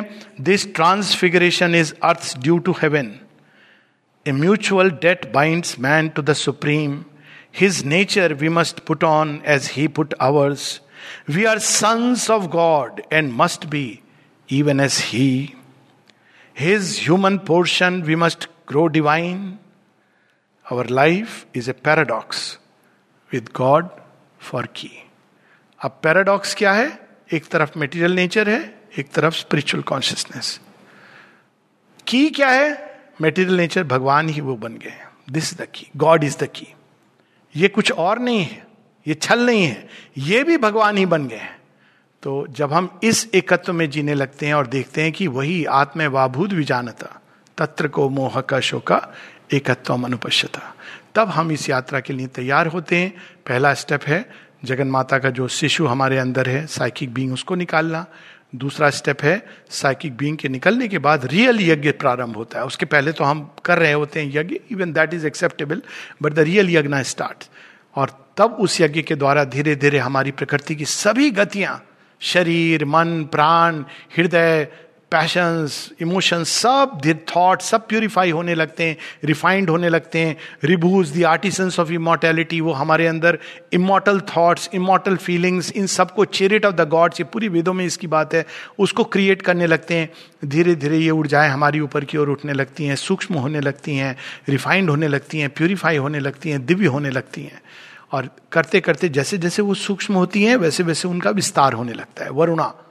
तो विस्तार होते होते वो कॉस्मिक कॉन्शियसनेस में चली जाती है कि इंडिविजुअल इग्नोरेंस के दायरे से निकलकर। और जब वो विश्व चेतना में प्रवेश करती हैं कॉस्मिक कॉन्शियसनेस में, तब a man becomes one with the gods not yet the divine but he becomes a demigod और उसके बाद में जो लास्ट लेवल है, वो ये जो सेकेंड लेवल है, वो स्पिरिचुअल ट्रांसफॉर्मेशन और फाइनल है जो सुपरमेंटल ट्रांसफॉर्मेशन तब उसके अंदर वो विशाल हो जाता है, उसके अंदर सुचिता प्योरिफिकेशन ये सब आ गई है। तो तब सुपरमेंटल ट्रांसफॉर्मेशन उसको पूरी तरह आमूल चूल रूपांतरित कर सकता है। तो ये है यात्रा हम सब की हम सब की जन्म कथा ओरिजिनल कथा जिसका प्रारंभ देश काल की सीमा के परे होता है। और जिसका अंत अनंतता और असीमता और शाश्वतता में प्रवेश करके होगा। लेकिन जड़ तत्व को साथ लेकर के। नमस्ते। बहुत सुंदर आलोक भैया। कितने सुंदर और सरल शब्दों में आपने माता जी की चेतना और उसकी कार्य प्रणाली का एक झांकी जो हम सब सामान्य अपनी मानवीय बुद्धि को समझ सकते हैं। उसको आपने प्रस्तुत किया है। मुझे श्री अरविंद की कुछ पंक्तियाँ जो माता पुस्तक के छठवें अध्याय से है, जो वहाँ श्री अरविंद कहते हैं कि माता केवल देवताओं के ऊपर रहकर ही ये सब कुछ देखती, अनुभव करती नहीं है और अपने अंदर उत्पन्न करती है और उसके द्वारा वे धरती के विकास क्रम का निर्णय करती और उस काम के लिए अपनी सभी शक्तियों और व्यक्तित्व तो अपने सामने रखती है। और फिर श्री अरविंद कहते हैं कि वे अपनी अंश विभूतियों को निचले लोकों में मध्यस्थता, शासन, युद्ध और विजय करने के लिए, उनके कालचक्र को बदलने और रास्ता दिखाने के लिए और उनकी शक्तियों को व्यक्तिगत और समष्टिगत मार्ग दिखाने के लिए भेजती हैं।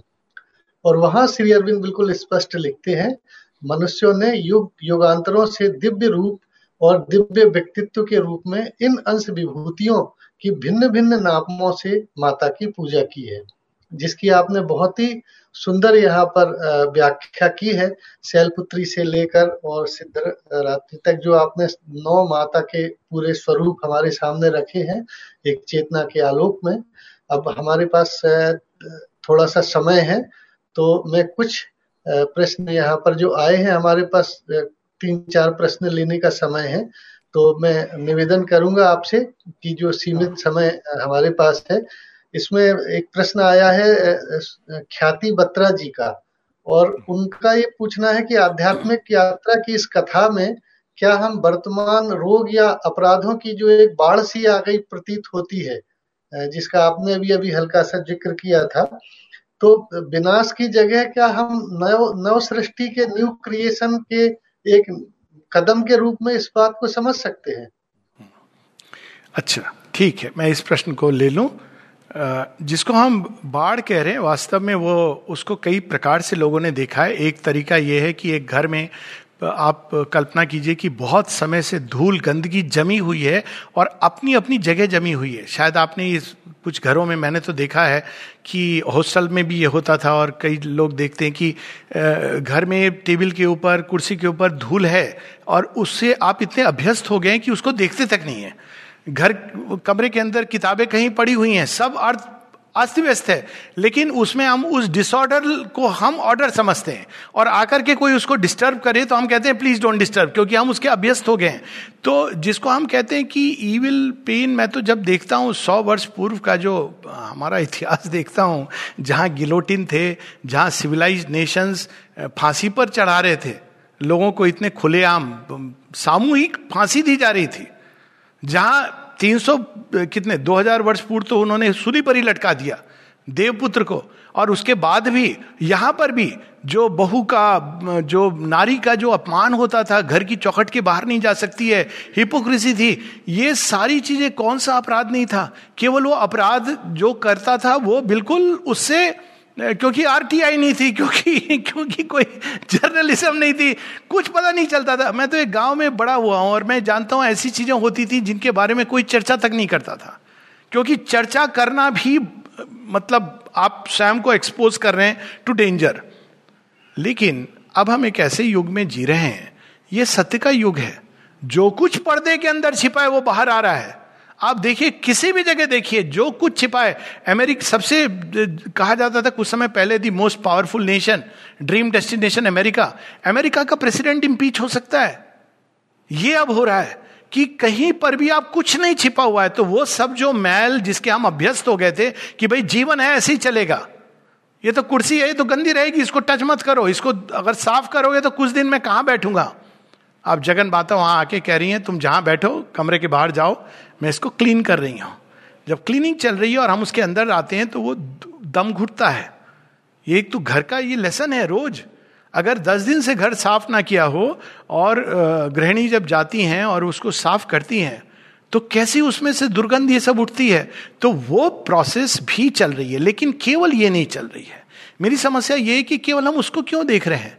हम ये क्यों नहीं देख रहे हैं कि इसके साथ में ऐसे भी बच्चे आ रहे हैं, जो एक एक्सरे विजन की तरह वो मिथ्यात्व को नहीं स्वीकार करते हैं। यहाँ मिथ्यात्व का उनका चाहे सीमित समझ है, लेकिन कम से कम दे आर ऑनेस्ट वो ये नहीं अब एक होता था एयरफोर्स में लोग ज्वाइन कर रहे हैं तो उनसे किसी ने पूछा कि भाई क्यों आप जाना चाह रहे हैं? तो मिथ्यात्व क्या होता था? हम देश की सेवा करना चाह रहे हैं। और ये साइकोलॉजिकल टेस्ट होता था और सच क्या होता था? I want some name and fame धन नहीं मिलेगा आपको लेकिन आपको एक ग्लोरी है कि भाई हम एयरफोर्स में जा रहे हैं। उसको हम लोग साइकोलॉजी में कहते थे टिक यस और कोई कहता था मैं देश सेवा के लिए तो हम लोग दस और क्वेश्चन करते थे कि ये सच में दे, देश सेवा के लिए जा रहा है। तो अब ये पुराने समय में हम इस तरह की एक बहुत अच्छी अच्छी बातें करते थे लेकिन जीवन में उसको जरा सा भी नहीं उतारते थे। दुर्गा पूजा होती थी, अभी भी शायद होती है, पंडाल के बगल में महिषासुर के दस पंडाल लगे होते थे। सारे महिषासुर को खुश करने के समान, चाहे वो आपका वो नृत्य गान हो रहा हो, बॉलीवुड के गानों के साथ में, म्यूज़िक के साथ में, या गोलगप्पे की पार्टी हो रही हो, कपड़े देखे जा रहे हो कि वो देखो, उसने कैसे कपड़े पहने, चर्चा हो रही हो ईर्षा हो रही हो, ये सारी चीज़ें। मैं मैं तो बचपन में मुझे भयावे लगता था ये दृश्य, कि माँ दुर्गा के सामने कि ये चर्चाएँ हो रही, ये दिखाई दिखाई जा रहा है। लेकिन जब मूर्ति के सामने तो आँख बंद करे खड़े हो जाते हैं। बड़ी भव्य मूर्ति है। ये सब चला गया। यही दिस इज़ ओल्ड क्रिएशन अब तो माँ दुर्गा कह रही है, मैं पंडाल में नहीं हूँ। मैं तो अब घर घर में आ गई हूँ। कहा है महिषासुर निकल? और एक एक महिषासुर निकल रहा है हमारे अंदर, उसका हनन हो रहा है। तो आज की, अब कहते भी हैं, कुछ महिलाएँ जिनको अब हम कहते हैं कि दे आर लाइक दुर्गा। क्योंकि वो अब घर घर में जागृत हो रही हैं। नारी का सम्मान होना शुरू हो गया, ये तो बहुत ही अद्भुत बात है।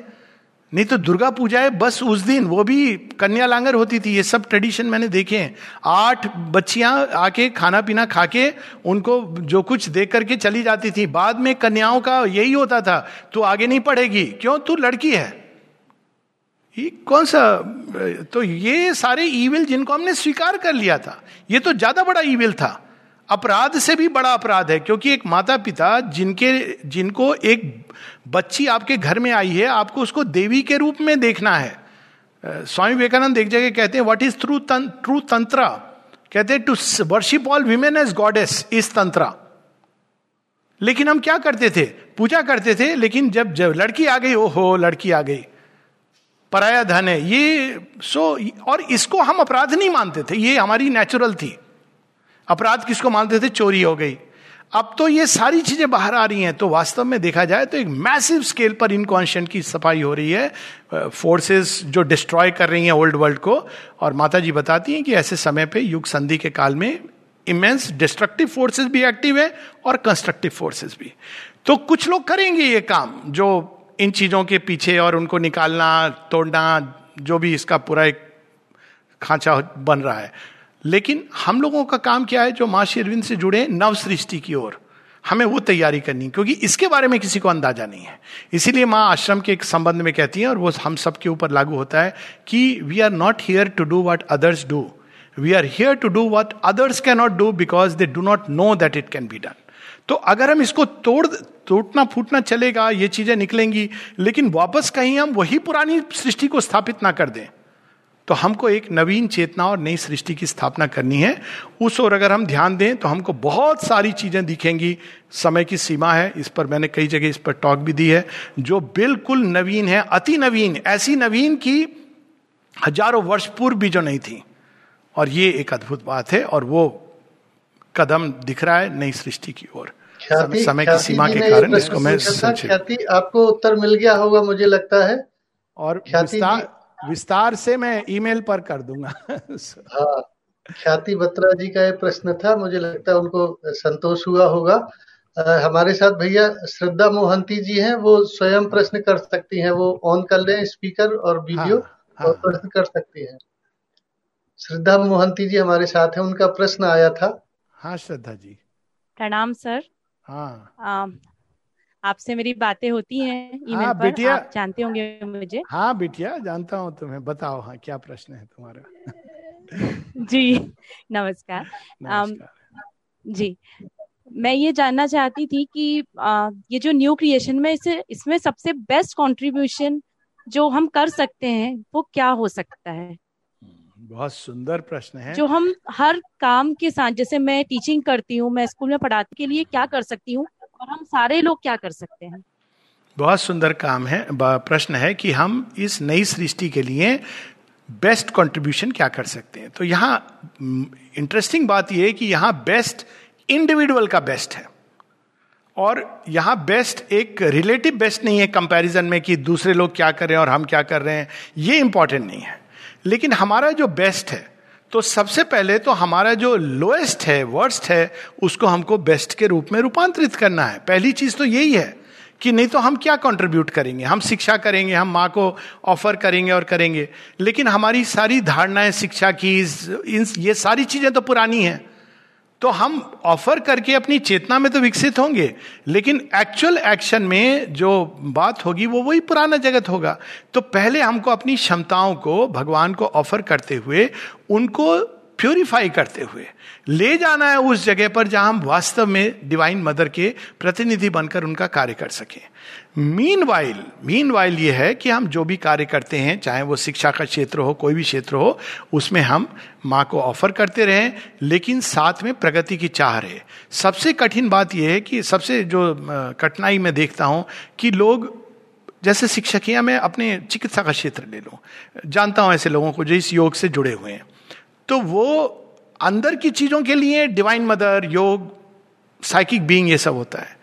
लेकिन जब एक्चुअल मेडिकल प्रैक्टिस है तो वहाँ वो एमबीबीएस की किताबें, ये सारी आ जाती हैं। ये दोहरापन समाप्त होना चाहिए। तो ये कैसे होगा? अब हमें अपग्रेड करना है अपना software what is the divine way of healing भगवान अगर हील करेंगे तो वो कैसे हील करेंगे? क्या वो ये कहेंगे कि मुझे हचीसन की किताब लेके आओ? मुझे बेली और लव की सर्जरी करनी है। उस हिसाब से। नहीं there is a way new way हो सकता हम नहीं जानते। यहाँ हमें ऐसे प्रारंभ करना है। We are like adventurers of a new world हम नहीं जानते, बोलना है। कैसे बोलना है, हमें नहीं मालूम। अब इसकी कहानी आती है ना, श्री अरविंद गए वो महानिर्वाण की अनुभव के बाद। तो वो I think it was Baroda या बम्बई बम्बई वहाँ पे उनको स्पीच देनी थी। या शायद सूरत होगा। एनीवेज उस एरिया की बात है। तो जब वो ऑडियंस के सामने जाते हैं तो वो कहते हैं कि मैं कैसे बोलूँगा? तो उनके जो विष्णु भास्कर ले लीजिए वो कहते हैं, कुछ नहीं करना है, तुम अंदर में नारायण को प्रणाम करो और बोलो। तो बस ऐसे ही स्पीच देते हैं। ये this is a new way old way क्या है? अच्छा मुझे ये बोलना है, मैं तैयारी करूँ, खूब सारी किताबों को लेकर के पढ़ूं रेडी करूँ और उसके बाद बोलूँ। ये मैं एक एग्ज़ाम्पल दे रहा हूँ, दो क्षेत्रों से चिकित्सा। वैसे ही एजुकेशन हमें नए फॉर्म्स प्रकट करने हैं। ऑफकोर्स माता जी की पुस्तकें भी हैं मॉडल भी हैं, लेकिन फिर भी हमको ये इंस्पिरेशन करनी है। मुझे पढ़ाना है, माँ, नए ढंग से कैसे पढ़ाऊं? नई चेतना के बच्चे हैं, मुझे नहीं मालूम है। जब इस विनम्रता के भाव से हम भगवान की ओर मुड़ते हैं तो वो हमारे अंदर नई विधाएँ, नई संभावनाएँ और नई क्षमताएँ पैदा करेंगी उसी कार्य को करने के लिए जो हम पुराने तरीके से करते थे। ये संक्षेप में उत्तर है। सभी उत्तर समय की सीमा के कारण संक्षेप में, क्योंकि सवा चार बजे मेरी एक दूसरी सावित्री की रीडिंग है लेकिन डिटेल में ईमेल है आ, और अल्टीमेटली माँ शेरविंद की पुस्तकें हैं। तो तीसरा प्रश्न? है अभी हाँ। तीन पचपन हुए हैं। हाँ, एम जी अरुण हाँ, और नई नई चीज़ें पूछने का वो आपने बहुत सुंदरता से बताया कि जो माता जी ने भी कहा कि जो हमारे पास उपलब्ध हमारे highest consciousness available highest consciousness है उससे हम एक्ट कर रहे हैं और जीवन क्षेत्र में वास्तव में ये प्रयोग धर्मिता का युग है। हाँ, तो हम श्री माँ को समर्पित करके कैसे कैसे श्री माँ को समर्पित करके और अपना काम करें और उसमें नई नई चीज़ें ज़रूर सामने आती हैं। हाँ, हमारे साथ दिल्ली से एम जी अरोरा साहब हैं हम्म। तो वो अपना प्रश्न पूछना चाहेंगे। हाँ, अरोरा साहब आप अनम्यूट करके प्लीज़ पूछ सकते हैं। हाँ मदन गोपाल जी नमस्कार।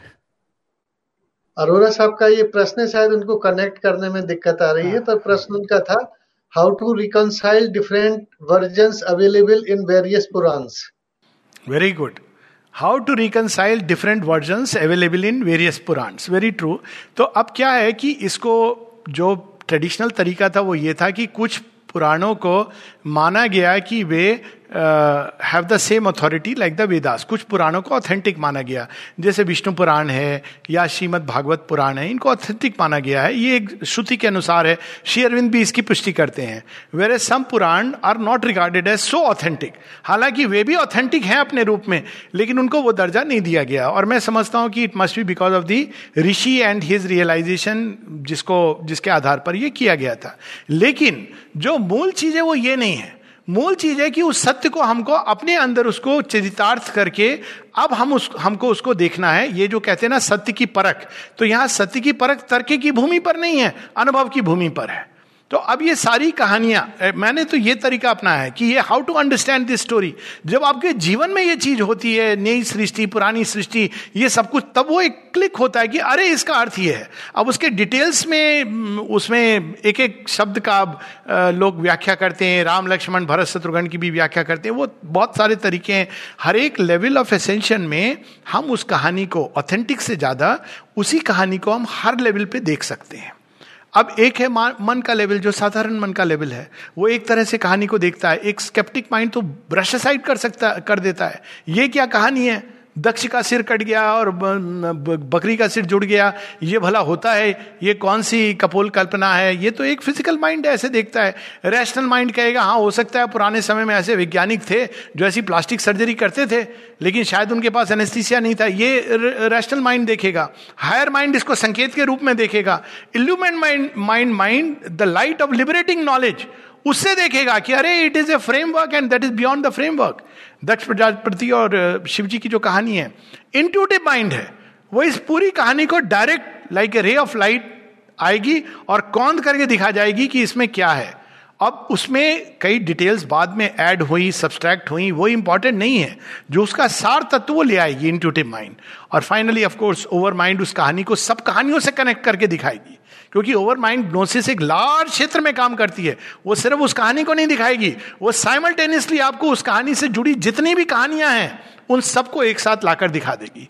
तो ये, इसको तरीका केवल एक ही है, चेतना का ऊर्धरवारोहण जैसे जैसे हमारी चेतना ऊपर उठेगी, हम उसी कहानी को, वही कहानी नहीं simplest of all things Purana तो बहुत दूर की बात है। अगर कोई व्यक्ति उच्च चेतना में जीने लगता है तो वो बाहर निकलेगा साधारण सी घटना होगी। कोई बच्चे के मुख से कुछ हो जाएगा बेबिल ऑफ़ ए चाइल्ड कोई पागल कुछ कह देगा, कोई पत्थर उसको दिख जाएगा और उसको उसके अंदर भगवान की वाणी सुनाई देगी। माँ कहती ना a grain of sand can become an occasion of worship तो तरीका केवल एकमात्र है। ऑथेंटिफिकेशन से ज़्यादा हम जैसे जैसे अपनी चेतना में उठते हैं वैसे वैसे हमको दिखाई देने लगता है कि हाँ ये तो है। ये तो हम एक्सपीरियंस कर रहे हैं। शेयरविंद ने इसी प्रकार से वेदों को समझा। वो कहते हैं कि मेरे कुछ अनुभव हो रहे थे। जब मैंने वेदों को पढ़ा, तब मैंने कहा, ओ, कुछ और भी लोग थे जिनको ये अनुभव हुए थे। तब उन्होंने ये सारी चीज़, आर्यन, द्रविडियन, सारा बिकॉज़ उनके सामने स्पष्ट था। बाद में उन्होंने उसको डिटेल में जाके लिंग्विस्ट महालिंग्विस्ट हैं, वो तो लिंग्विस्ट क्या तो भाषा का ओरिजिन है तो उन्होंने वो सब उसको देख करके लिखा। लेकिन जो ओरिजिन है, वो अनुभव है। वैसे ही माता जी के बारे में। माता जी जब आती हैं, यहाँ पर कहते हैं, मुझ माँ कहती है शेरविंद से कि, मुझे कुछ ऐसे अनुभव हो रहे हैं, जो, मैं तो उन्होंने कुछ उपनिषदों से उनका संबंध भी था, लोगों से संवाद भी हुआ था। तो शेयरविंद कहते हैं you have gone way beyond the Upanishadic rishis ऐसी स्पॉन्टेनियस मुद्राएँ उनके अंदर आती थी, जो सारी तांत्रिक मुद्राएँ थी। तो अब ये एक इनर, हमारी पूरी फोकस किताबों पर नहीं होनी चाहिए। हम किसी किताब के पंडित नहीं, ज्ञाता नहीं, लेकिन हमारी उससे जो मूल तत्व है, मूल तत्व तो यही है सारी किताबों में कि हमें अपनी चेतना को ऊपर उठाना है और उसको हम पकड़े। जैसे जैसे हम ऊपर उठेंगे, इस योग में तो Jagan Mata to turn to the divine mother in her human embodiment है।